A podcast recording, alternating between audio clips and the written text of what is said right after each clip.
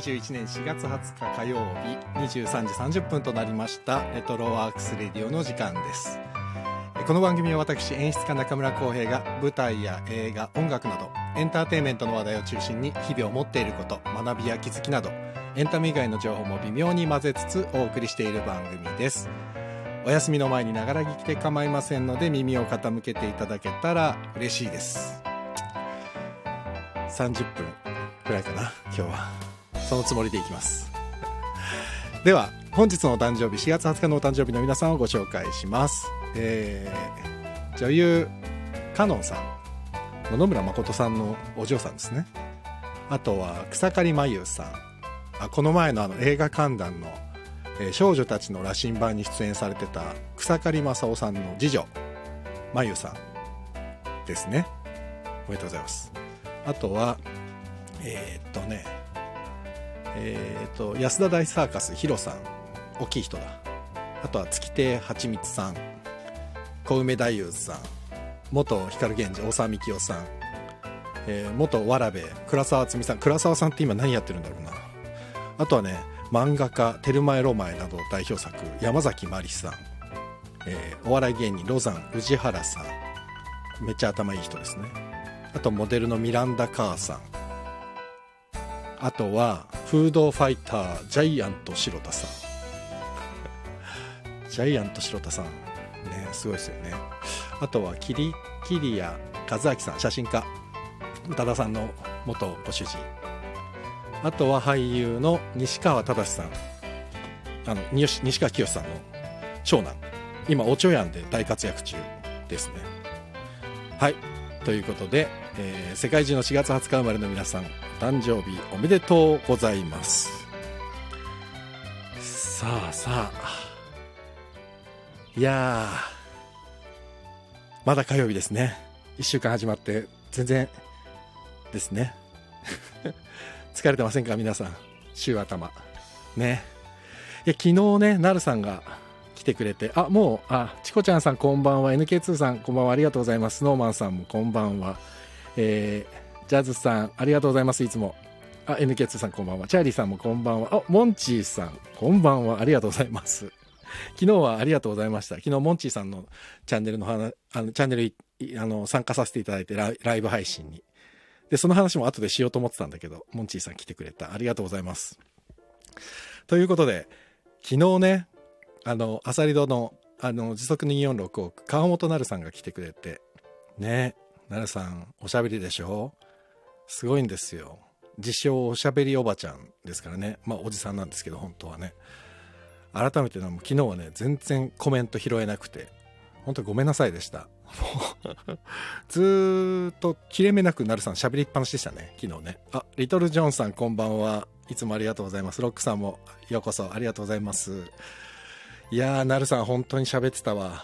あのね昨日多分えー、と配信の中で最もレターの数が多くてですね、それなのにほとんど読めなくて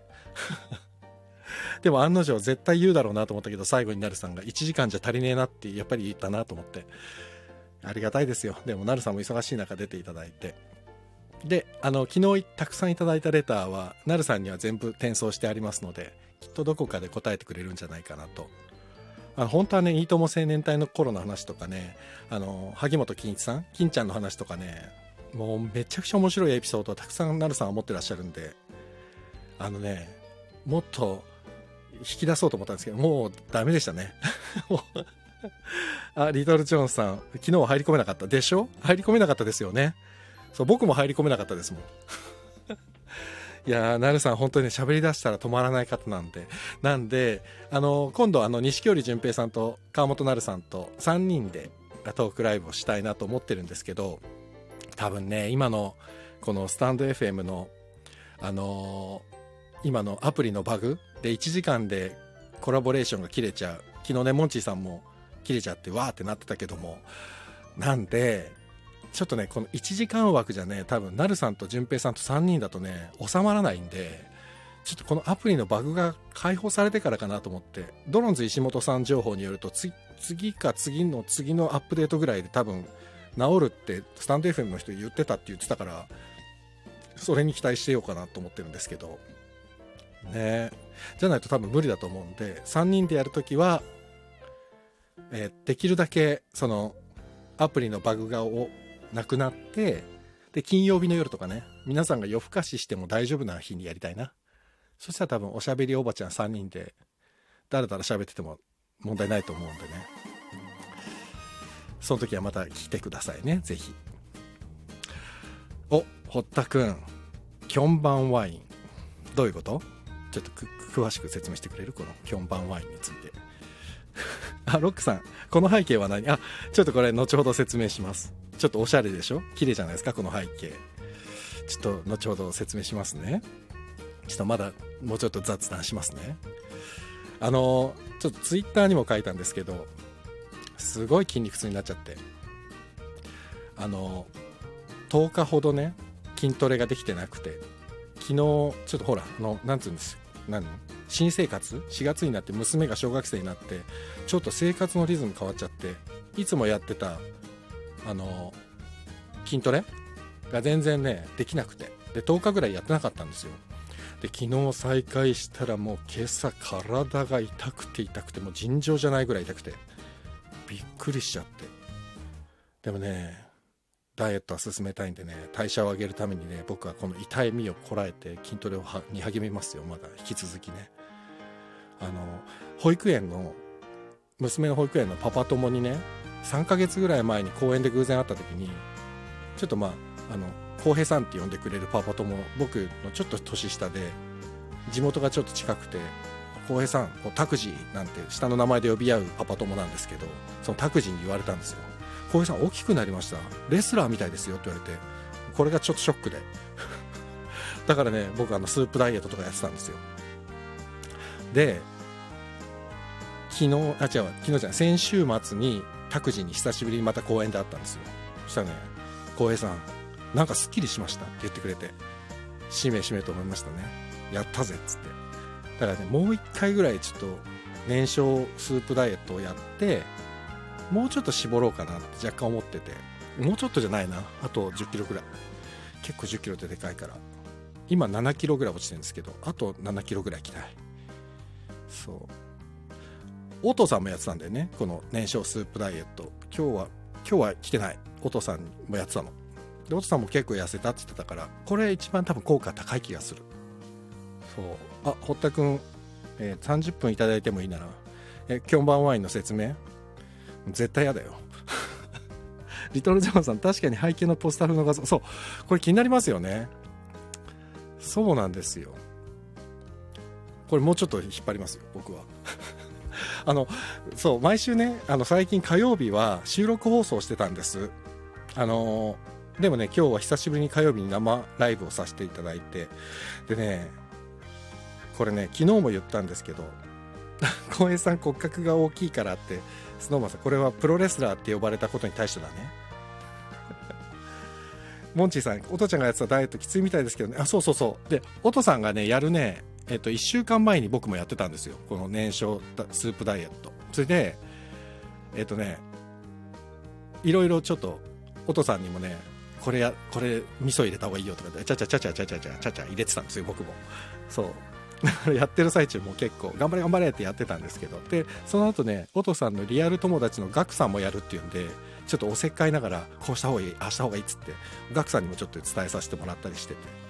で僕はねこの燃焼スープダイエットでななキロいったんですよ。いっしゅうかん、あいっしゅうかんとおかぐらいか、いっしゅうかんやって、その後もちょっとだけあのなんていうのダイエットを続けて、トータルでななキロぐらい落ちたんですよ。全部にしゅうかんかな、にしゅうかんで。でもいっしゅうかんでそのスープダイエットだけでごキロ落ちたんで、これは効くなと思って。ただね、確かにね毎日スープなんでねきつかったですね。ただ果物をすっげえ食える日とかお肉食える日とかって決まってるんで、それが楽しみで若干モチベーションが保てるみたいなねところありましたね。そう、でもお父さんもにさんキロいってたから、やっぱり女性での方が落ちにくいからすごいな。でスノーマンさんの運っていうのは、これは骨格をからプロレスラーってことだよねそうなんだよね、痩せても多分ねプロレスラーみたいに見えるんですよ。これ野球やってたからね、肩幅が異常に僕広くてダメだね。でも痩せますよ。昔の写真とか見ると、ああいい男だなって昔の方が思うからね、やっぱりまあ年取っちゃったんですけどね、最近もう本当に白髪も増えて、まあいいや、そんなことは。そう、それで毎週ね、最近配信あの収録配信放送収録配信してたんですよ、火曜日。でもこの今来てる堀田くんがね、あの堀田くんの堀田も通信のチャンネルの中でね、なんか言ってて、浩平さん最近サボってるっつって、生配信を減らしてるっつって、この人は言うわけですよ。だからちょっと言い訳をするとねあのじゅういちじさんじゅっぷん、夜のじゅういちじさんじゅっぷんに毎日やるじゃないですか。でこれね、全然ね、ライブの方が実は楽で、僕ね凝り性なんで、収録放送にしちゃうとね、収録の編集をね一生懸命やっちゃうんですよ。そうするとね、逆にね、時間がねめっちゃくっちゃねかかるんですよ、収録だと編集に。そうで、この前音さんに出てもらった時にいちじかんぐらいのコラボ収録したんですけど、ああいう時はねめちゃくちゃ楽しいの。人とおしゃべりしてるから全然いいんですよ、編集すんの。ただね、一人で喋ってるものを編集するってこんな億劫なことはなくて、だから本当にもうコラボ収録ばっかりしたい本当にコラボ収録の時はすっげえ盛り上がってたから、音さんずっと笑ってたし、だからもうめちゃくちゃ編集も乗ってやってたんだけど、一人で喋ってる時の編集ほどつまんないものはないですね。苦痛だもん、だってね。だからできればライブにしたいんですけど、なんでライブを減らしたかっていうとね、このじゅういちじはんに勝手に、昨日もなるさん言ってたけど、求められてないのに帯番組にしちゃったもんだから、堀田くんはいいよ、いつも来てくれるから。でもなんかいかん、あやってるし、みんな優しいから、あ言ってあげなきゃって思ってくれてたら申し訳ないなと思ってなんかね、だからちょっとね、できるだけ少しライブを回数を減らしたんですけど、でもやっぱりライブの方が楽しいんですよね、こうやって皆さんとねやり取りしながら。あロックさん、レトロの YouTube 見ると皆さん別人、えなん誰誰皆さんって誰だろう、誰のことだろう。堀田くん編集って大変ですよね。でも大変だね、 YouTube をやってた時もすごく大変で、で昨年はあの舞台が全然できなかったんで、映像あの映像短編映像ばっかり撮ってたんですけど、その時もねずっと編集作業をこもってやってたんですけど、ほんと気狂うかと思いましたね。あブルカラさんこんばんは、ありがとうございます。あ小松くんもありがとうございます、こんばんは。すいません、まだ何の本題にも入らない、ただただえっと、ロックさん、レトロのメンバーみんな細いそうなんですよ、別人ですよ、全員今太いから。あただね、前澤光也くんだけは今痩せてますね、細い。ただあの顔が老けたんで、やっぱり若返ってはいないですね。僕も多分痩せても若返りはしないですね。あモンチーさんがブルカラさん、小松さんって、もうみんなここで仲いいからいいですね、こうやって集ってくれると嬉しい。え堀田くん、多分皆さんも生活がレトロシフトになってるのでは。ああそうなのかな、だといいけどなすごい。そうモンチーさん来てくれたの多分初めてだから、おモンチーくんいる、モンチーさんって、みんなすげえモンチー盛り上がりしてる。じゃあもう昨日のモンチーチャンネルの話しちゃおうかな。あのモンチーさん今来てくださってるんですけど、モンチーさんのねチャンネルがに僕昨日ライブ配信にやっと参加できて、いつもアーカイブで聞いてたんですよ。でね、何気に初めてライブ配信に参加させてもらって、で行ったらね面白くて、やっぱあのアーカイブでは聞いてたんですけど、実際あこうなるんだと思ったんですけど、モンチーさんのチャンネルってね、あのリスナーの皆さんがねコメントでね急に寸劇が始まるんですよ。いきなりいきなりですいきなり始まるんですでコメントでね即興で、だから劇、あのこのチャンネルでいうエチュードエチュードが始まるんですよ。そうまあ面白い。あ、姉子さんこんばんは。もうみんな来てくれて嬉しい。あ、こういう時に限って音さんいないね。音さんほぼ毎日いるんだけど、今日音さんいないわ。寝ちゃったかもしれない今日はね。そうでね、あ、もうみんなでコントコン、コントじゃないわ、寸劇するんですよね、寸劇ライブで。僕も昨日入りましたよ、ハンバーガー屋さんのあのバイトの面接に来た、僕の中ではね一郎っていう名前の設定だったんですけど、名前を言わなかったですけど、一郎っていう設定でガストとバイトを掛け持ちしてるっていう設定で寸劇ライブに入りました最後はちょっともうあのガストにの厨房のバイトがあるんで帰りますっつって、もうその後すぐもう夜中のにじぐらいでしたよね、確かね、モンチーさんねそうだから一郎はねちょっとガストのバイトを言い訳にして家に帰って寝ましたね昨日は。だからね、ぜこれ一回モンチーさんのライブみんな行ってみてほしい寸劇ライブめっちゃ面白かった。あのすげえ面白かったですね。そう、イチロー、イチローです。僕イチローでやったんです昨日。抜け方もさすがでした。すげえ嬉しい、ありがとうございます。いや皆さんがあまりにもうまいから、あの普通にお芝居する分にはね、あのやっぱりもうにじゅうねん以上お芝居やってるからエチュードって慣れてるんですけど、でもね、ああいうふうにコメントでエチュードができるって、エチュードって即興劇ができるって皆さんすごいっすよ。あれすごい技術。堀田くん、モンチーさんのチャンネル行って役者としての役者魂を見せて。堀田くんも行った方がいいですよ。あそこには修行になります。まさきさん、こんばんは。ありがとうございます。あ、モンチーさんね。皆さん今日すげえ集ってくれて。わあ、嬉しい。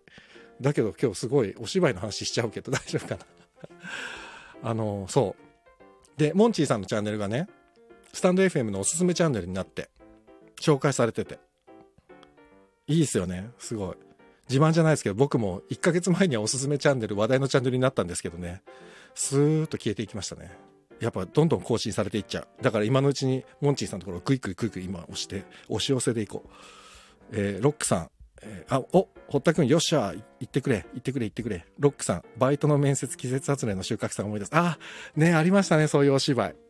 本当にだから僕は普通にバイトの面接としてコメントで入っていって、そしたらもう皆さんがね、店長さんとかもねいるんですよね。モンチーさんもちゃんとオーナーでいて。で、なんか面接してもらって、すぐ採用してもらって、入って。面白かったな、本当に。でな何書いてもちゃんと拾ってくださるんですよ。すごい楽しかった。あ、モンチーさん、僕の配信来てくださる皆さん、面白くて楽しいです。本当に楽しいですね。というか、皆さん、頭の回転が速くて。姉御さん、まさきさんって。皆さん、仲良し。ね、ブルカーさんもパチパチってやってます。ああ、まさきさん、さすがモンチーさんって。姉御さん、えー、モンチーさん人気はすごい羨ましいです。いや、モンチーさんね、いい声だし本当に聞きやすい。あ、ジダックさんも来てくださいました。ありがとうございます。すごい、今日はスタンド エフエム のお友達がみんな集ってくれてね、モンチーさんみんな来たってね、みんな来てくれて、でも全然気使わないで、あの出入り自由ですからね、皆さん、あの出入り自由でや, やってくださいね。本当にほんともう気使わずに。そう、だから今度あの堀田くんが多分モンチーさんのとこ行くと思いますんで、堀田くん役者さんですから、コメントめっちゃ面白いのがバーって出ますからね、きっと。で、こうやって堀田くんにいい感じでこうプレッシャーをかけて役者をどんどんあのモンチーさんの方にこう斡旋していくっていう斡旋業をやろうかなね、モンチーさんモンチーさんモンチーさんのとこ行けっつって。あ、深爪さん、こんばんは。深爪さんもありがとうございます。堀田くん、僕は一般人です。もう遅いから。あの、堀田くん俳優さんですから、行きますよ。面白いの。ま、やばいわ。あの、あ、モンチーさん、ほら、堀田さんよろしければって。ね。行きましょう。じゃあ。でもね、あれなんですよ。堀田くんはすごく機動力があるんで、僕と同世代なんですけど、僕よりもちょっと下なんですけど、すごい機動力があって、あの大体僕とお友達になってくれた皆さんみたいなあのお友達がいるじゃないですか。で、堀田くんね、そこのチャンネルにパッパッパッと行ってね、僕より先にいることの方が多いので、多分僕よりあの行く頻度高いと思うんで。あ、姉御さん、堀田さん気になりますって。堀田さん、堀田さんのお話、堀田くんちょっと上がる？堀田くんちょっと久しぶりに喋るか。堀田くん、今喋れる？ちょっといいや、招待しちゃえ。きっと喋れるさ。ちょっと待って、音楽切れちゃうかもしれないけど。もしもし。お、来た。堀田くん。もしもし。あれ、ちょっと待ってください。うん、聞こえる？聞こえるけど、うん。えー、っとね、オープンになっちゃってて。オープン？えー、っと、スピーカーになってて。おうおうおう。あれ、これどうやったら直るんだろう。あ、おとさんが来た。おとたん、おとたん。ゴリさんも来てくれた。あれ？すごい、今日みんな来てくれて。やばい、外にいるのにスピーカーになってる。あ、嘘、今外なんだ。ごめん。あ、いえいえ、全然。大丈夫？降りた方がいい？いや、あれ、治んないな。ロックさんが書いてくれてるよ。テニプリの俳優さんですって。やべえ。もうバレましたよ。テニミューですね。あ、そうですね。堀田くんはあの、テニスの王子様のミュージカルの初代カツオくんです。あ、ジラクさんも、おとちゃんって。あ、出遅れました。皆様こんばんは。おとさん、そう。おとさん今日はいないねってさっき言ってたんです。ちょうど。小江さん、これ。はいはい。オープンになって一回切りますね。あ、わかった。堀田くん一回。あれ、僕の声聞こえてます？大丈夫かな？聞こえてるよね。きっと聞こえてる。今日ね、実はあの、この感激万歳っていうタイトルなんですけど、今日久しぶりに劇場にお芝居を見に行きまして、その話をしようと思ってたんです。ああ、ありがとうございます。皆さん聞こえてます。聞こえてます。ジダックさん、深爪さん、ツノマンさん、ありがとうございます。あれ、堀田くん戻ってこないけど、あ、来た。堀田くん戻ってきました。もう一回じゃあ読んでみよう。さあ、どうかな。堀田くんを交えつつ、あ、どう？大丈夫そう？もしもし？もしもし。あ、大丈夫です。音が小さい。あれ？音が小さい？あ、大丈夫だ。多分大丈夫だと思います。いやいやいや。そう。今日ね、久しぶりに、ね、はい、劇場行ってきたの。劇場に。あ、舞台。そう。舞台見に行ってきたの。あれ？何、何見たんですか？あのね、それがね、このね、後ろのポスター、すごい綺麗な写真あるじゃないですか。はいはいはい。このね、お芝居で、iakuっていう劇団の、劇団というか演劇ユニットの、はい。会いに行くの雨だけどっていう、すげえおしゃれなタイトルでしょ？会いに行くの雨だけど、あ、いいですね。いいでしょ。響きを感じますね。そうでしょ。ちょっと今書きますわ、文字で。iaku。えー、あ、会いに行くの雨だけど。いいタイトルだよね。素敵な感じですね。でしょう。で、これをちょっと今日見に行ってですね、三鷹に。ああ。そう、三鷹の、あの、芸術文化センター、三鷹市芸術文化センター。ちょっと歩くとこだ。そうそうそうそうそう、あそこに行ってきたんですけど。はい。まあ、良くて。へえ。素晴らしかった。で、これ作家が横山拓也さんって、前、このチャンネルでも何度も喋ってる、はい、あの、劇作、あの、岸田局長にも今年、ザ・ラストナイトレシピっていうので、最終選考に残ってて、はい、で、読みたい戯曲のコーナーでも人の気も知らないでっていう作品で、俺がおすすめしまくってた横山拓也さん。そうそうそう。いやー、相当面白いんですね。で、見に行ったら、まあ、良かった。えー、あのゲラゲラ笑う感じじゃないんだけど、もうね、とにかく心がわしゃわしゃした。わしゃわしゃはいいっすよね。わしゃわしゃした。まあやっぱ演劇は心動かしてなんぼみたいなとこあるんですか。いやーすごい。ね、で、抽象的なしセットなんだけど、中身はまあ、はい、かなり具象的で。はい。そう。なんかね、だから、まああらすじってわけじゃないんだけど、こう、なんかね、横山さんがパンフレットとかにも書いてたんだけど、はい。なんか子供が、子供同士で遊んでるときに、例えば子供が相手の子を傷つけちゃった。それがその子の人生を大きく変えるような出来事だったとしたら、あっていうような素材の話だったの。あだからその小さい時にキャンプに一緒に行って、目をついてしまって、不慮の事故でね、一人の子が、はいはい。で、もう一人の子がそれで失明しちゃった、片目をね、失明しちゃった。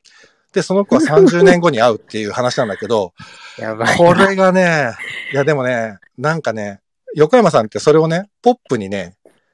書くのよ。やりとりを。重くはないってことですか？重いテーマなのに、重くならないようにね、さりげなくかわすのよ。へー。それがすげー上手で、やっぱりもうワシャワシャしたね。あ、ジダックさんワシャワシャするんだみたいな。あ、まだやってるんですよ、にじゅうごにちまで。三鷹で。で、小松くん、大阪でもやるんだよ。吹田市で。文化会館。ごがつの、ごがつのようか、ここのかに。だから東京公演と大阪公演があって。えー、そうなんですよ。だからね、これはおすすめだなと思って。でも今のだけでもちょっとすごいでしょ？話として。今の、今ので見たくなりますね。そうでしょ？うん。なんかね、その、結局、その、許す、許されるとかっていうのってさ、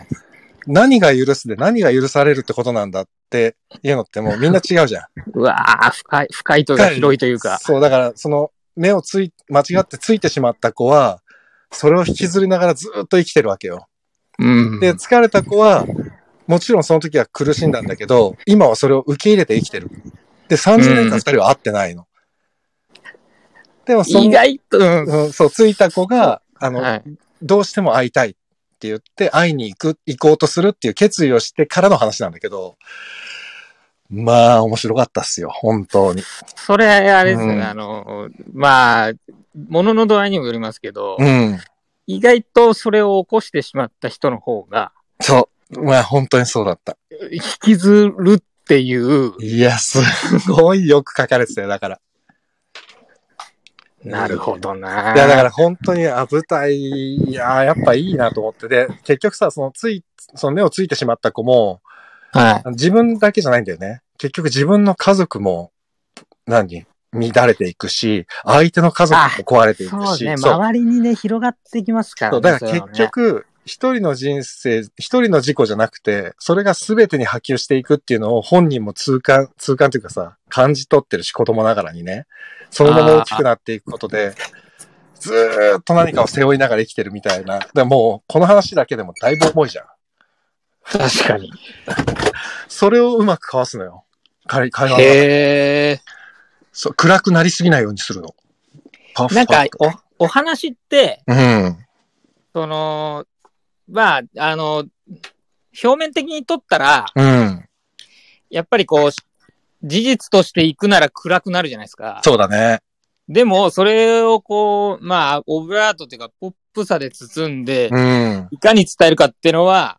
いや、もう。すごいですね。技量ですよ。脚本家の。うん。ロックさん半分青いみたい。そうかも。半分青いに近いかも。な、あの、メイちゃんがやってたね。ドラマ。朝ドラ。そうそう。あ、堀田くんいなくなっちゃったよ。急に今、急に僕今独り言になってましたよ。びっくりした今。どうしちゃったんだろう。何が起きたんだ彼に。まあいいか。しょうがない。ちょっともう一回手を挙げてくれたら。堀田くんこれそうだった。多分ね、堀田くん今ね、存在すらしなくなりましたね。そうで、劇場は、あのー、すごかったです、対策が。今日見に行ったところは。音が消えました。あ、え?俺の声も聞こえない?嘘。あ、ちょっと怖っ。またかな?急にミュージックが流れ始めた。え、嘘、なになに、怖い。聞こえまちょっと待って。嘘でしょ、もう。なんなのこの不安定な感じ。これ聞こえてます?聞こえてる?えー、もう怖い。あ、き、あ、小松さん聞こえてる?あ、急に小さくなったね。あ、ダメだ。もう、堀田くんは聞こえてんのかな?大丈夫かな?いや、なんか、いろいろワシャワシャしそうだから。違う意味でちょっと一人で喋るわ。ちょっとマサルくんにはまたで、そうそ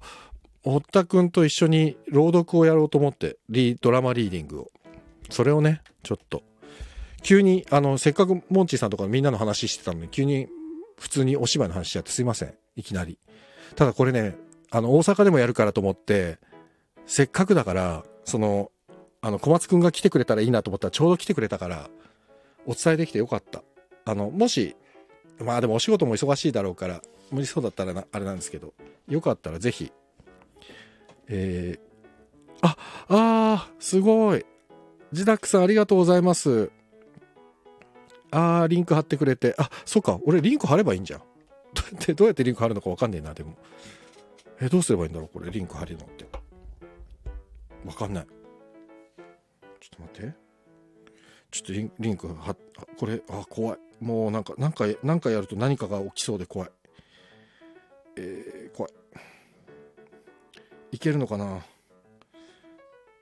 今普通に大丈夫ですよね、僕ね。本当に怖い。えー、っと、これをコピーして、公演の情報を僕が今貼りますよ。これ。あ、お、リンク、リンクが、なんか、ピンクになったけど、これはどういうこと？ピンクは何？怖い。怖い怖い怖い怖い怖い。あ、大丈夫かな。えーと、リトルジョンさん、うまく言えないけど映画あ劇映画ドラマ歌で軽くポップになってるのに涙がこぼれちゃうのがすごい。あ、でもねそんな感じです。うんそんな感じそんな感じ。なんかえっ、ー、と前ねあのー読みたい戯曲のコーナーでも紹介したんですけど、人の気も知らないでっていう横山拓也さんの戯曲があって、すごいこれ短い、もういちじかんもしないぐらいで読めちゃうようなやつなんですけど、これもね言ってることはめちゃくちゃ重いのに会話のやり取りがめちゃくちゃライトで、しかも全部オール関西弁なんですよ。あのもう戯曲の段階でだからね、人の気も知らないでもすごいおすすめで、で僕は横山さんの方がすごく好きなのは、あの文字で読んでるだけなのにすごいね、なんて言うんだろう、文字で読んでてもクスクスできちゃうところで、読んでて重いっていうかな、重いっていう言葉があんまり適してると思わないんだけど、なんか普遍的なんですよね。誰もがね、あ、わかるって思っちゃうところをすごく軽い会話の中で出すから、逆にね響きまくるんですよ、心にグンって。そうだからね、ちょっとこれ本当に機会があれば、えーと、にじゅうごにちまで三鷹市芸術文化センターっていうところで、このiakuの、えー、あいん、えー、会いに行くの雨だけどやってます。そう。あ、まさる、まさる、堀田くんごめんね。なんか多分もう一回上がってもらったらなんか何かが起きそうな気がして怖い。だからちょっと次もう一回ちゃんと改めて日を改めて呼ぶわ。ごめんね。すみません。そうで、あとねもう一回言うと、大阪公演がねごがつのようかの土曜日とここのかの日曜日のふつかかんだけ、あの吹田市文化会館メイシアター中ホールってところで、で、えーと、三鷹の方はね意外とチケットが売り切れちゃってるかもしれないです。今日も実は満席でした。ただもうみんなすごい二重にマスクしてすごい感染症対策してましたよ。あお、小松くんマジですか？ようかのじゅうはちじにサボってきます。ああ、もうぜひぜひ。っていうか、あの、お好みだといいな。いろいろと考えるところはたくさんあると思います。うん。なんかほんわかするって感じではないと思うけど。そう。よかったら見に行ってみてください。はい。今日はもうね、言いたいことこれで終わりました、全部。あっという間だったでしょ？言いたいこと今日もう一人だからもうバッと言ってバッと終わろうと思ってたやつね。あでも本当に今日はなんか皆さん、あの僕が言うところで言うお父さんのお父さんのところで仲良くなった皆さんがたくさん集まってくるスノーマンさん、えっていうのはあ言いたいこと終わっちゃった系のやつのえってやつ堀田勝君、小松さんフットワークから、そう本当にフットワーク軽いよね。いやーもうだってこのスタンド エフエム 上でもすっげーフットワーク軽いの分かるもん本当にそう。いやでもすごいな、今日は本当にモンチーさんが来てくれて、でさっきも言ったんですけど俺モンチーさんのところのあのなんだっけあのえっとあれに参加したから、この前昨日の夜か寸劇コメンコメント寸劇で堀田君はそこに行くっていうことにしてね、うん、あでもあの昨日のそのなるさんとも話してて、まあちょっとこの先ねどうなるか分かんないですけどね、なんとかお芝居やっぱやりたいなって見に行くと思っちゃうな、どうしても。うんえっ、ー、と小松君、足は臭いですが軽くはないです、お恥ずかしいどういうことなんだよ臭い、臭いですが軽くないってそういうことなのまあいいや、面白いからそうね、でも軽いよ、本当に軽いと思うおとさんもすごい機動力だなと思うもん、本当にいろんなところでファッファッファッファッって言ってて、でこの前のさあのコラボの時もちょっと言ったんですけど、コラボ収録の時も言ったんですけど、いまだにね僕ねあのライブ配信に入るのに緊張しちゃうんですよ、誰かの堀田君すぐおとさんのことおとたんって呼ぶのやめてくださいどういうことなんだこれ、よく言うけど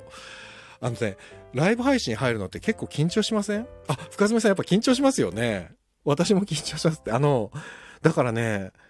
まず最初にアーカイブでかなり僕はねなら、なら、ならすようにしてるんです自分を。アーカイブ何回も聞いたり、例えばモンチーさんのところなんて結構ライブなんアーカイブ長いんですよ。いちじかんとかあるやつをちゃんと普通に一回聞いて、あ、すんげえ気張ってる、超面白いと思いながら、昨日はね勇気を出してねライブに入ったんです。そしたら皆さんが中村さんも寸劇やりましょうよって言ってくれて、めっちゃ緊張しながら打って打ったらみんなすげえ優しくてすごい良かったです。楽しかったです。だから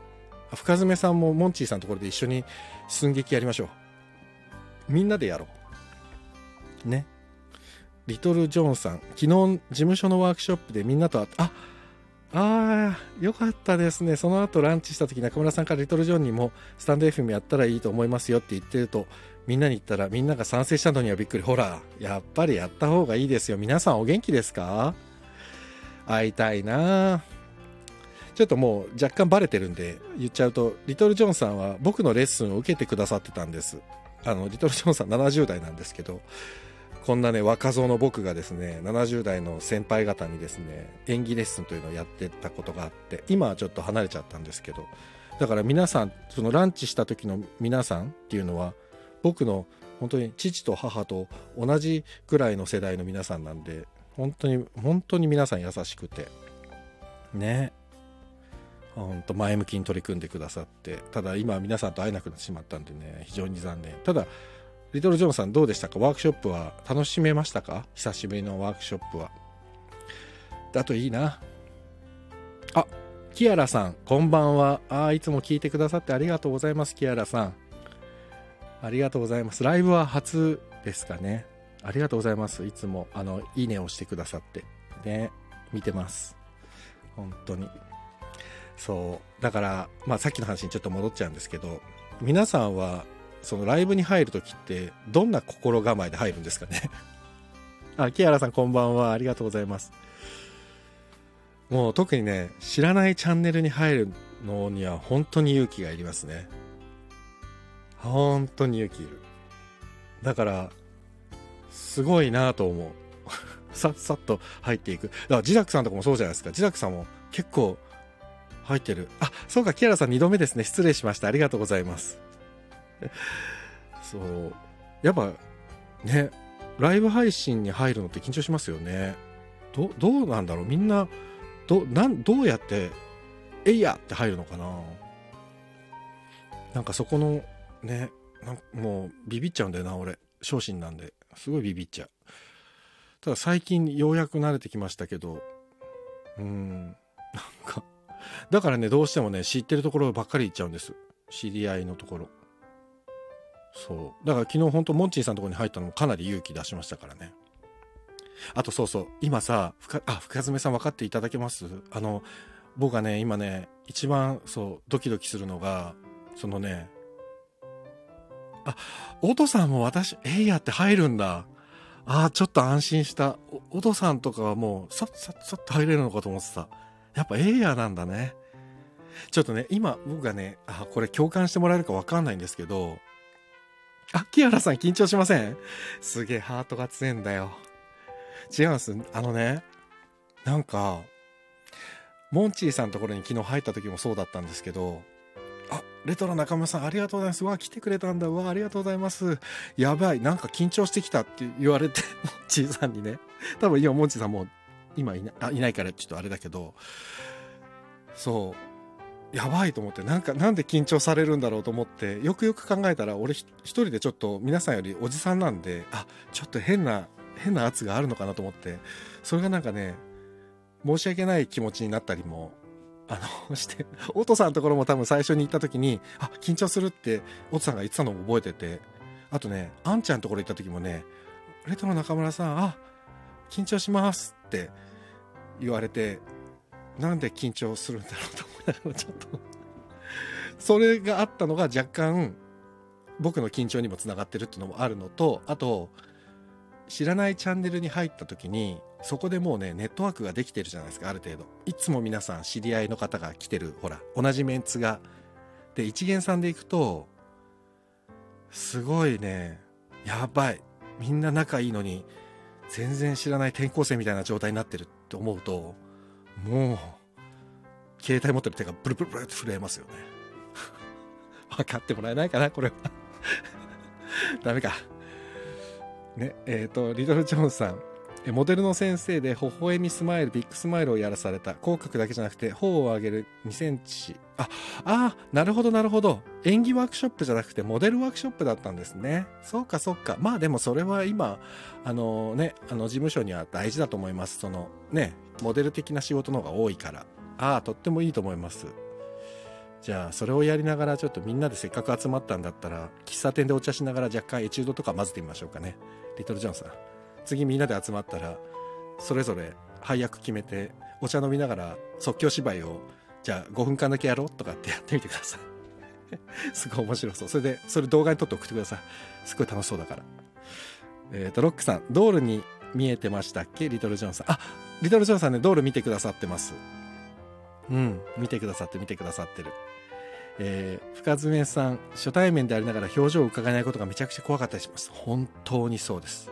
本当にそう。怖い。全く表情見えないの怖いですね。ただね、深爪さん多分分かると思うけど、皆さんすごく声がいいじゃないですか。やっぱり音声 エスエヌエス の時代って言われてるだけで、皆さんね喋りも上手だし声もとってもいいから、そこはなんか安心できるんですけど、みんないい声だなと思って。そうね。だけどやっぱり顔見えないってね、なかなかですよね。えー、スノーマンさん、今の私浦島太郎じょ太郎子状態。でもそう、スノーマンさん最近お仕事忙しいでしょね。なかなか大変そうだからもう無理しない方がいい、マジで。あのスノーマンさんは僕のリアルリアル友人なんで、リアル友達だから、どんな顔してるか今も想像ついてるんで大丈夫です。ジダックさん、ネットワークできてるけどこの転校生を迎え入れてえくれるかなってオープンな気持ちで参加して、入れてもらえなそうだとそーっと出ます。なるほどね。そうでもさあ、あもうすごいごめんなさいね、僕のこの勝手な感覚なんだけど、そーっと出るのすらちょっと勇気いるんですよ僕。ダメ、ほんとほんとクソ野郎でしょ僕。入るのも勇気いるしね、出ていくのも勇気あるんですよ。自分では出入り自由ですよなんてみんなに言っときながら、自分が出ていくときはね結構緊張するんですよ。これいなくなって後であいつ勝手に出ていきやがってさっと出ていきやがったなって言われてたらどうしようって思っちゃう。めんどくさいでしょ。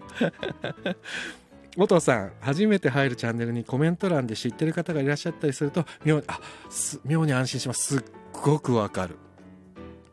すごくわかります。あのどこだっけな、どっか行った時にね、初めて入った時にジダックさんがいたんだよ。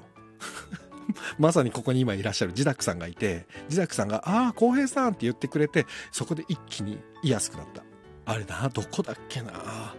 ジダックさんもねフットワーク軽いからね、いろんなところでねお名前見るんですよ。そうわかるわ。でもさんわかるわかる、すっごいわかる。リトルジョンさん見てます。 あ, あドールね、ドール見てます。来週月曜ワークショップの続きあります。中村さんの提案を提案してみます。あこれでも僕の提案皆さんにだけしてくださいね。事務所にね多分ね僕の提案が耳に入ると大変事務所は怒ら、怒られる怒ると思うんで、僕僕の存在は事務所には消した方がいいですよ。皆さんがあの嫌な感じになったらあれなんで。あって言っても誤解を恐れず言うとっていうか、別に事務所と僕は喧嘩したわけじゃないですからね。ただコロナ禍でなんとなく演技レッスンができなくなっちゃっただけなんですけど、事務所ってね敏感なんですよ、外からのなんか意見とかに。だから多分あのリトルジョンさん僕の扱いに気をつけてくださいね。事務所の人の前で僕の名前とか言うとね、連絡取ってるんですかっつって怒っちゃったりするかもしれないからって。これアーカイブ残して大丈夫な内容なのかな。まあいいか、大丈夫だな。リトルジョンさんが誰か分かってないからね。えーと、スノーマンさん恐縮です。いやいやいや、もうスノーマンさんはもう何年の付き合いですかっていう話なんでね。どんどんね僕もねスタンド エフエム でねお友達が増えてってて、もう嬉しい限りなんですよ。深爪さん、中村さん一緒です。出るのも緊張しますよね。深爪さん本当やっぱり自己自己仲間ですね我々。深爪さんもねすごい痛手を負ってて、大きい事故に遭われてね、で僕も大きい事故に遭ってね、ふたりでこの前事故の話で盛り上がったんですよね。あれ音さんのところでしたっけ。事故で盛り上がるってどういうことだよっていう感じだけど、そうそう失礼に当たるのではないかなと思ってしまうんです。そうなんですよ、もうほんと一緒だわ。深爪さんすげえ仲良くなれそうですよね。我々多分一緒です本当に、えー、ジダックさん、リサさんのとこかなあ、リサさんのところだ、リサ姉さんのところ、そうだ、俺リサ姉さんのところもリサさんが何回かここに来てくれて、うわなんか来てくださってんのにね、こっち行かないのも失礼だなと思って、あのリサさんのとこ入ったらね、ジダックさんいて、ですごい盛り上がって一緒にこう聞いてて、まあその時もどっちかっていうと僕初めて入った時ってあんまりコメントできないんで潜って聞いてるんですけど、もうあれもねすごくねありがたかったです。自宅さんいてくれて、そうリサさんのところだ、えー、あリトルジョンさん大丈夫です、みんな事務所に言うようなメンバーはいません。ああもうもうそれはもう全然、あ僕はね全然ね名前が出るのはね全然大丈夫です。皆さんがね嫌な思いしたら嫌だなと思って、僕が別になんか事務所から連絡来てうんぬんっていうのはね全然僕は一向に構わないんですけど、そうそう皆さん嫌な思いにならないといいなっていうのだけです本当にそれだけ。えっと深爪さん自己仲間不名誉同盟万歳、ありがとうございます万歳ほうそうそう、この話ね僕多分このチャンネルではしてしてなくて、自宅さんよかった、そう言っていただけて、いや本当に本当に自宅さん多分ね僕が初めて行くところに結構いらっしゃること多くてすごい助かってます。自宅さんの存在が嬉しい。あとオトさんもオトさんもね行くとね結構いてくれることが多くてね、もうすごい嬉しい。そうだ、もうじゅうにじにじゅっぷん、あとじゅっぷんで終わります。じゅうにじはんには終わります。そうでこのチャンネルであんまり言ったことないんですけど、深爪さんとね前コメントでやり取りした時に、僕ね事故をこ起こしたというかあの巻き込まれたことがあって、あ堀田くんとか知ってんだけどな、確かね何年前だろうな、ろく、ななねんまえだったかな。あのー、それこそ表参道でちょうどねあのー、外苑前の事務所が大手の事務所があって、そこから車でレッスン終わって帰ろうと思ってね帰ってたら、あのー、えー、なんだっけあそこ宮益坂上の五差路の交差点で直進してたらタクシーが思いっきり真正面から突っ込んできて僕の車の方にどぎも抜かれましたね。本当にスローモーション、深爪さんも多分そうだと思うけど、ぶつかる瞬間って本当にスローモーションになるんですね。スローモーションになって、で僕ねその時に若手の俳優若い俳優を、まあ、ちょっと名前出しちゃうとまずいんで若い俳優をね隣に乗せてたんですよ。あの同じ方面だったから家がね、だからもうその子に怪我させちゃいけないと思って思いっきりこうその子に害が何被害が及ばないのって多分瞬時でね思いっきり左にハンドル切って、で自分の右斜めの方にガーンってぶつかってきたんですよ車が。だからね右手の小指折ったんですなんで小指だけ折ったのって言ってすげえみんなに突っ込まれたんですよこの前ね、深爪さんねどこだどお父さんどこだっけね、そうでみんなで小指を立てながら運転してたんじゃないかってすっげえ言われてそうでもねかっこいいかっこいいでしょ、そ左に切ったんですよハンドル、だからねダバーンって左右手の小指だけやっちゃったんですよ本当にねもうえーえー、リトルジョンさんみんな早く中村さんのレッスン受けたいって言ってました。あ嬉しいな、でも多分もうないかもしれないです多分そこの事務所は。うん、なかなか演技レッスンに対してあんまり前向きではないっぽかったから、うん、堀田くん聞きましたね、堀田くんには言ったよね、お父さんかなりの大事故、小指を立てたわけではなかったよかった、ちょっとこれで僕一安心です。お父さんがずっと僕が小指を立てながら運転してると思い込んでるんだろうなと思ったらちょっともう寝れなかったんで毎晩、うん、安心しましたこれで誤解が解けて深爪さん小指を立てて運転してた疑惑ありましたよね、ひどい話ですよ坂上二郎運転かと思っていましたって、坂上二郎運転ってなんだよ飛びます飛びますっつってねで本当にね本当に警察の方にねよく生きてましたねって言われたんです。廃車ですよ、だってうちのホンダストリーム一発廃車ですよショックですよ本当に。あ、堀田くん事故の話ドキドキしますね。事故ドキドキするでしょ。だからエアバッグ出て、でその助手席の子は無傷だったんです。もちろんふたりで救急車で運ばれたんですけど、無傷で、僕だけその右手の小指を折って、でその時もね、なんとあれなんですよ、ちょっと歌になっちゃったな、えっとねなんかね、相手がねタクシーだったんですよ。タクシーで、タクシーってほらドライブレコーダー積んでるじゃないですか。で僕は積んでなかったんです。だからタクシーのドライブレコーダーを見たら、どっちに過失があるかっていうのすぐ分かるからっつって、警察が提出を求めたら、ドライブレコーダー壊れてて映ってないって言ったんですよ。で中村さんの車が無視してゴサロに入ってきたんだって言われて、で僕もその助手席に乗ってた子も、いやいやうち、ま、青でしたよっていうので、もうだいぶ揉めてですね、やばかったんです。うちだからタクシー会社ってすごく強いんですよ。やっぱり事故に慣れてるのか分かんないんですけど、だからあもう完全にこれは負けるぞと思ったら、すごい奇跡が起きて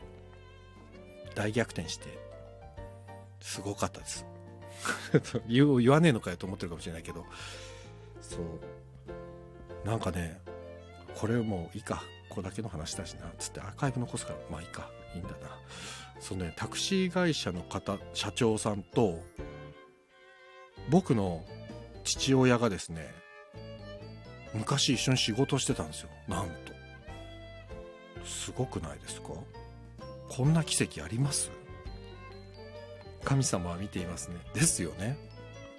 そしたらね、その社長さんがね、ドライブレコーダーの映像とか普通に提出してくれて明らかな向こうの過失だったんです。完全に赤信号でね直進したんです、タクシーが。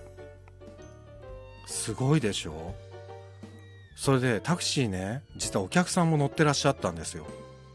でそのお客さんもね、こっちが赤だったって言ったんですよ言ってくれたんです。そうだからでもね、そのタクシーの運転手さんもね、結構年配の方で、そうだよ、あのあ皆さんすごいでしょ、すごい縁、神様見てますねって、すごすごい守られてます。いやいやドライブレコーダー潰れてんのか、底辺の回って本当にね潰れてなかったんです。だから嘘ついてたんです。でお客さんも証言してくれて、でうちの助手席の子も証言して、で警察がねその後実況見分っていうので、何キロのスピードで走ってて何メートルの速度でっていうのをね全部細かく計算してやってくれて、今なんかコンピューターとかで計算するんですってね、スピードとかも含めて。そしたらもう明らかにこの信号でえっと、中村さんが青だったっていうのがもうはっきり分かって、でドライブレコーダーと照らし合わせたらもうまさにそうだったってなって、すごいでしょ、そのタクシーの運転手さんなかなかでした。だから最初ね、実はね車バーンってぶつかって、うわやられたと思って、でちょっと煙が出てきてたんで、俺はもう慌てて助手席のことをこう一回車にから降ろして歩道まで連れてって、でうちの車煙吹いちゃってたから、あ爆発するかもと思ってすぐ出て、そしたらね向こうからタクシーの運転手さん降りて、俺の方に走りながらね、あほんとすいません、やってしまったごめんなさいって謝ったんですよ。だからあ自分が過失があるんだって分かってるんだと思って、俺がすぐ警察呼んだんですけど、警察が来たらねひゃくはちじゅうど意見を変えたんですよ。あのこの人が赤で来たんですって言われて、ひー本当にこんなこと本当にあるのかと思って、目の前で本当ドラマ見てるみたいな、自分がねドラマの当事者になっちゃって、当時そうで小松さん、自分の生活を守れない気持ちもわからんでもないですが、ひどい話すぎます。あでもね本当にそうだと思う。で俺はもうでもねかいいかっこしいなわけじゃないんだけど、結構年配のドライバーさんでこの仕事、あのねその時もねちょっと別れ際にもう そ, のそれ以降会ってないんですけど、そのドライバーさんに僕この仕事がなくなったらみたいなことを最後に僕に言われて、いやこれ厳しいなと思って、いやこれそれ言われちゃうと思ってね、かなりねもがいた夜とか、もうその言葉がこの仕事がなくなると僕も生きていくのか、僕の家族もって言われたから、いや厳しい、じゃあちょっとこれは追い込むわけにいかないんじゃないかとかね、やっぱ悩んだ。これやっぱりなんて言うんだろうすげえすげえ悩みましたね。だって明らかに向こうが悪いんだけど、それ言われちゃうと、そのおじさんの家族のこと考えたらちょっとそれ言うの反則だよと思ったけどね。えお父さんいくら気をつけても向こうからの突進は避けきれない。本当に避けきれなかったです。もう左にハンドル切るのが精一杯だった。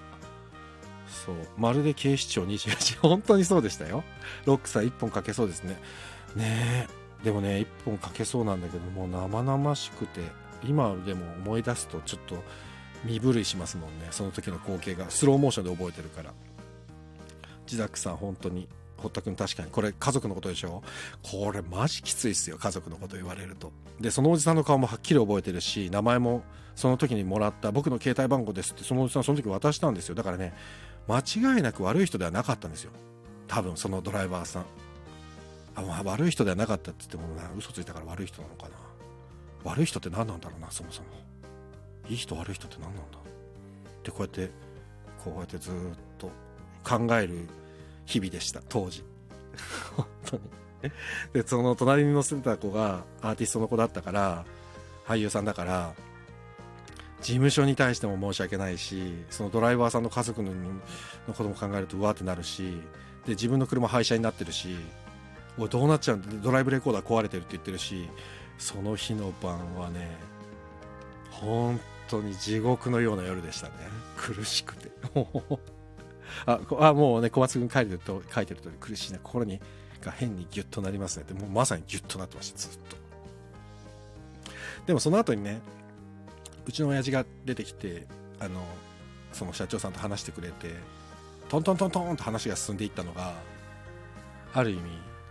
本当に安心しましたね。でその後警察でもやっぱり事情聴取っていうのを何度もされたんですよ、渋谷警察署まで何度も何度も行って。でそしてやっぱり気になっちゃって相手のドライバーさんどうなったんですかって聞いたら、刑事告訴はできます、もう明らかに向こうの過失だから刑事告訴できますよって言われて、そしたらもう下手したら懲役刑ですって言われて絶対告訴はしませんって言ってもその場でいいんですかって言われたけど、いいそんな無理だよねもうだから今日の芝居見ててもねえちょっとまあ種類は違うですけど、その、えーと、今日のお芝居でもその女の子がキャンプでふざけ、ふざけ合ってるというか自分の大切なペンをね男の子はふざけて奪っちゃって、それを取り返そう取り返そうとしてる時にパンと男の子の目にさって刺さっちゃって、おっとっとでその男の子は失明してしまうっていう話で、これもね本当になんかそう加害者と被害者とか許す許されるとかっていう話でね、そう今日やっぱり事故の話も今しながら、ああもうやっぱり人間ってこういうところが普遍的だなと思って。もう考えちゃう本当に。いやー青深爪さんごめんなさい、えーとでもこれ中村さんがたまたまご無事だったから仕事がなくなるとかいろいろ言えるけど、なくなってたかもしれない案件を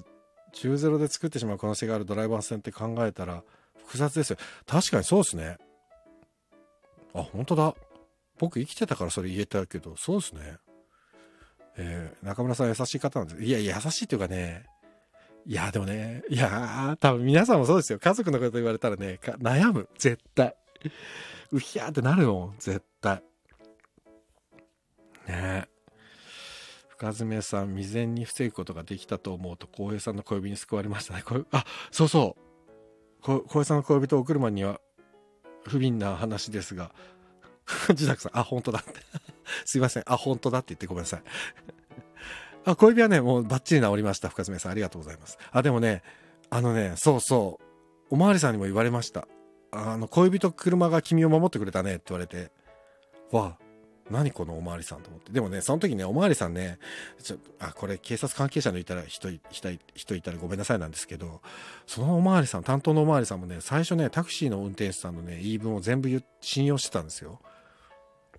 本当にもう。で社長さん出てきてバンとドライブレコーダー出てきた瞬間にねひゃくはちじゅうど僕に対応態度が態度というか対応が変わったんです。えこの人マジ警察官怖っと思って、そうもうドラマありすぎでしょねほんとでも人生って何が起こるか分かんないなと思って当時はね本当にいやいやそう事故の話ばっかりしちゃったこんなとこかな今日はいやいやでも皆さん本当にねあ深爪さんもご無事でよかったです本当に。僕もなんとかね今命だけは生き助かってるんでね本当にとにかくご無事で何よりです。お互い様ですよ。ちょっと深爪さんじゃあ今度は自己ライブしましょうか。自己自己をお互い自己を語り合うロックさん警察官は正義の味方とは限らない。いや言うよねでも本当にあのねあの時は本当にえ嘘でしょこのおまわりさんと思った。あ、マジでこの人本当に本気で言ってんのよ、本気で言ってんのと思っちゃった。ひっくり返した時はマジでちょっと引きましたもん俺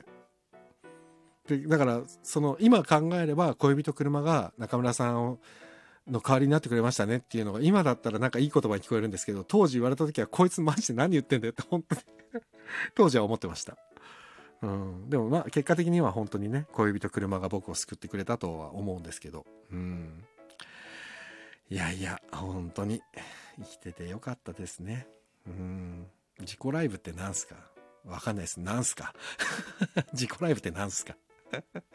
深爪さんの柳沢志吾さんの方が絶対味方でうーうーですね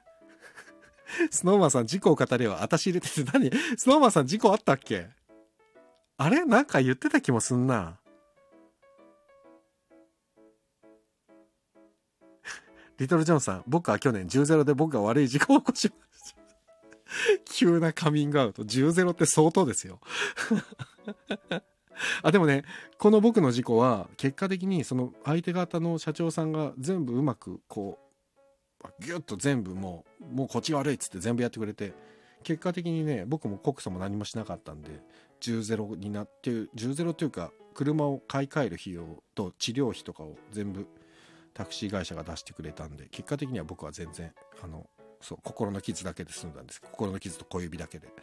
済んだんですけど、あスノーマンさんあるんだ。でもスノーマンさんな一緒におしゃべりしたいんだけどアンドロイドなんだよな、悔しいことになあ、悔しいな、どうしようか。電話参加かな、どうやって電話参加するんだろうな。じゃあちょっと事故事故でを語り合うライブライブをやって、そこでスノーマンさんがコメントを打ちまくるっていうことにしようか次ね僕の事故の話はもう今日全部全部喋っちゃったから、アンドロイドは買えない、かたくなだな。じゃあ iPad を買おうか、 iPad をねあのコメントでねコメントでやりましょうOK はいということで、なんだろう今日あのでもよかった、なんか事故の話してて、あ今日のその見たお芝居となんかリンクするところが実際あったなと思って、そうあでせっかくだからちょっとこれもくっとこうなんかね劇表というかこのお芝居のコメントが書いてあるところがあって、あちょっと待ってくださいね、これをねちょっと皆さんに お, お, お伝えしたい、うんとお知らせしたいな。このコピーをちょっと今リンクを送りますので、深爪さん命大事本当に命大事。ちょっとねこのヤフーニュースちょっとこれえっと買っとこう、かつってあ違うのあれあれなんだろうコメント欄あコメントこれこれこれがえっとこの今先ほどご紹介したあの横山拓也さんの会いに行くの雨だけどのあのニュースヤフーニュースになってる記事なんで、これ読んでいただくとさっき僕が話してたあらすじが見えます。ドラクエみたい、何が何がどれドラクエみたいどれどれあ命大事ねそういうことね OK ということで、この Yahoo ニュースをちょっと見ていただいて、もし興味があれば、えー、東京の方はぜひにじゅうごにちまで三鷹市芸術文化センター星野ホールでやっています。で、えー、関西の方はごがつようかここのか吹田市文化会館メイシアター中ホールでやるそうです。ただねちょっと分かんないですね、ごがつ小松くん分かんないです。もしかしたらうーん大阪のあの緊急事態宣言出ちゃったらねちょっと厳しいかもしれないんで分かんないですけども、でこの記事もあの概要欄に後でリンク貼っておきますので、よろしければ後で見てみてください。ということで本日は終わろうちょっと軽くおすすめで、あまあiakuのおすすめお話は今したんですけど、iakuって今の、えー、会いに行くの雨だけどはちょっとリンク貼っとくとして、あとですねえっ、ー、と YouTube でドロンジ石本さんとあの去年僕とですねさんさんななプロジェクトって短編映像をたくさん作るチームを一緒にやってた篠崎ニーナっていう女優さんがいらっしゃるんですけど、その石本さんと篠崎ニーナさんがゲスト出演している群馬の番組が YouTube で公開中なんで、島田社長公平のマングーどうでしょうっていうのを群馬の魅力を引き出す、群馬の魅力を紹介する番組だそうで、それに石本さんとその篠崎さんが出てるんですよ。そのリンクもちょっと後で貼っとくんで、もしお時間あったらさんじゅっぷんの番組ですけど、群馬のなんか美味しいもの食べてました、ふたりで。なんでよかったら見てあげてくださいっていうのと、えっと明日明日は水曜日で松岡弘監督との映画観覧です。明日は蒼井優さん主演の二来家内からの手紙を語り合います。で、先週のピアニストもだいぶ盛り上がりましたので、今週もどうなることか、えー、で二来家内からの手紙はですね ユーネクスト で配信されてます。で ユーネクスト はね、初月無料でいっかげつかん無料で見れるみたいなんで、あのいっかげつ経つ前に解約すれば無料でいっかげつは見れるそうなんで、よかったら二来家内からの手紙を見て明日聞いていただけたらと思います。でもうちょっと過ぎちゃったんですけど、劇団レトロノートランエンドランの期間限定無料配信が本日までだったんです。はつかまでだったんですけど、もうはつか過ぎて今にじゅういちにちになったんで、えー、もう非公開になっちゃうんですけど、明日の朝までは多分公開になってると思いますので、まあもうでもそんな無理しなくていいです。深夜に見るようなもんじゃないんでね。はい、ということでそんな感じでした。今日も、えー、ご視聴いただきまして誠にありがとうございました。皆さん明日もすいません、朝早いだろうに遅くまでお付き合いいただきありがとうございました。明日もお仕事頑張ってくださいね、皆さん。あ、深爪さんライブ来られてよかったです、ありがとうございます。大地楽さんも小松くんもありがとうございました。 エヌケーツー さんありがとうございます。ということで皆さんおやすみなさい。おとさんもありがとうございました。皆さんありがとうございました。お相手はレトロワークスレディオ中村浩平でした。皆様良い夢を。おやすみなさい。ありがとうございます。では。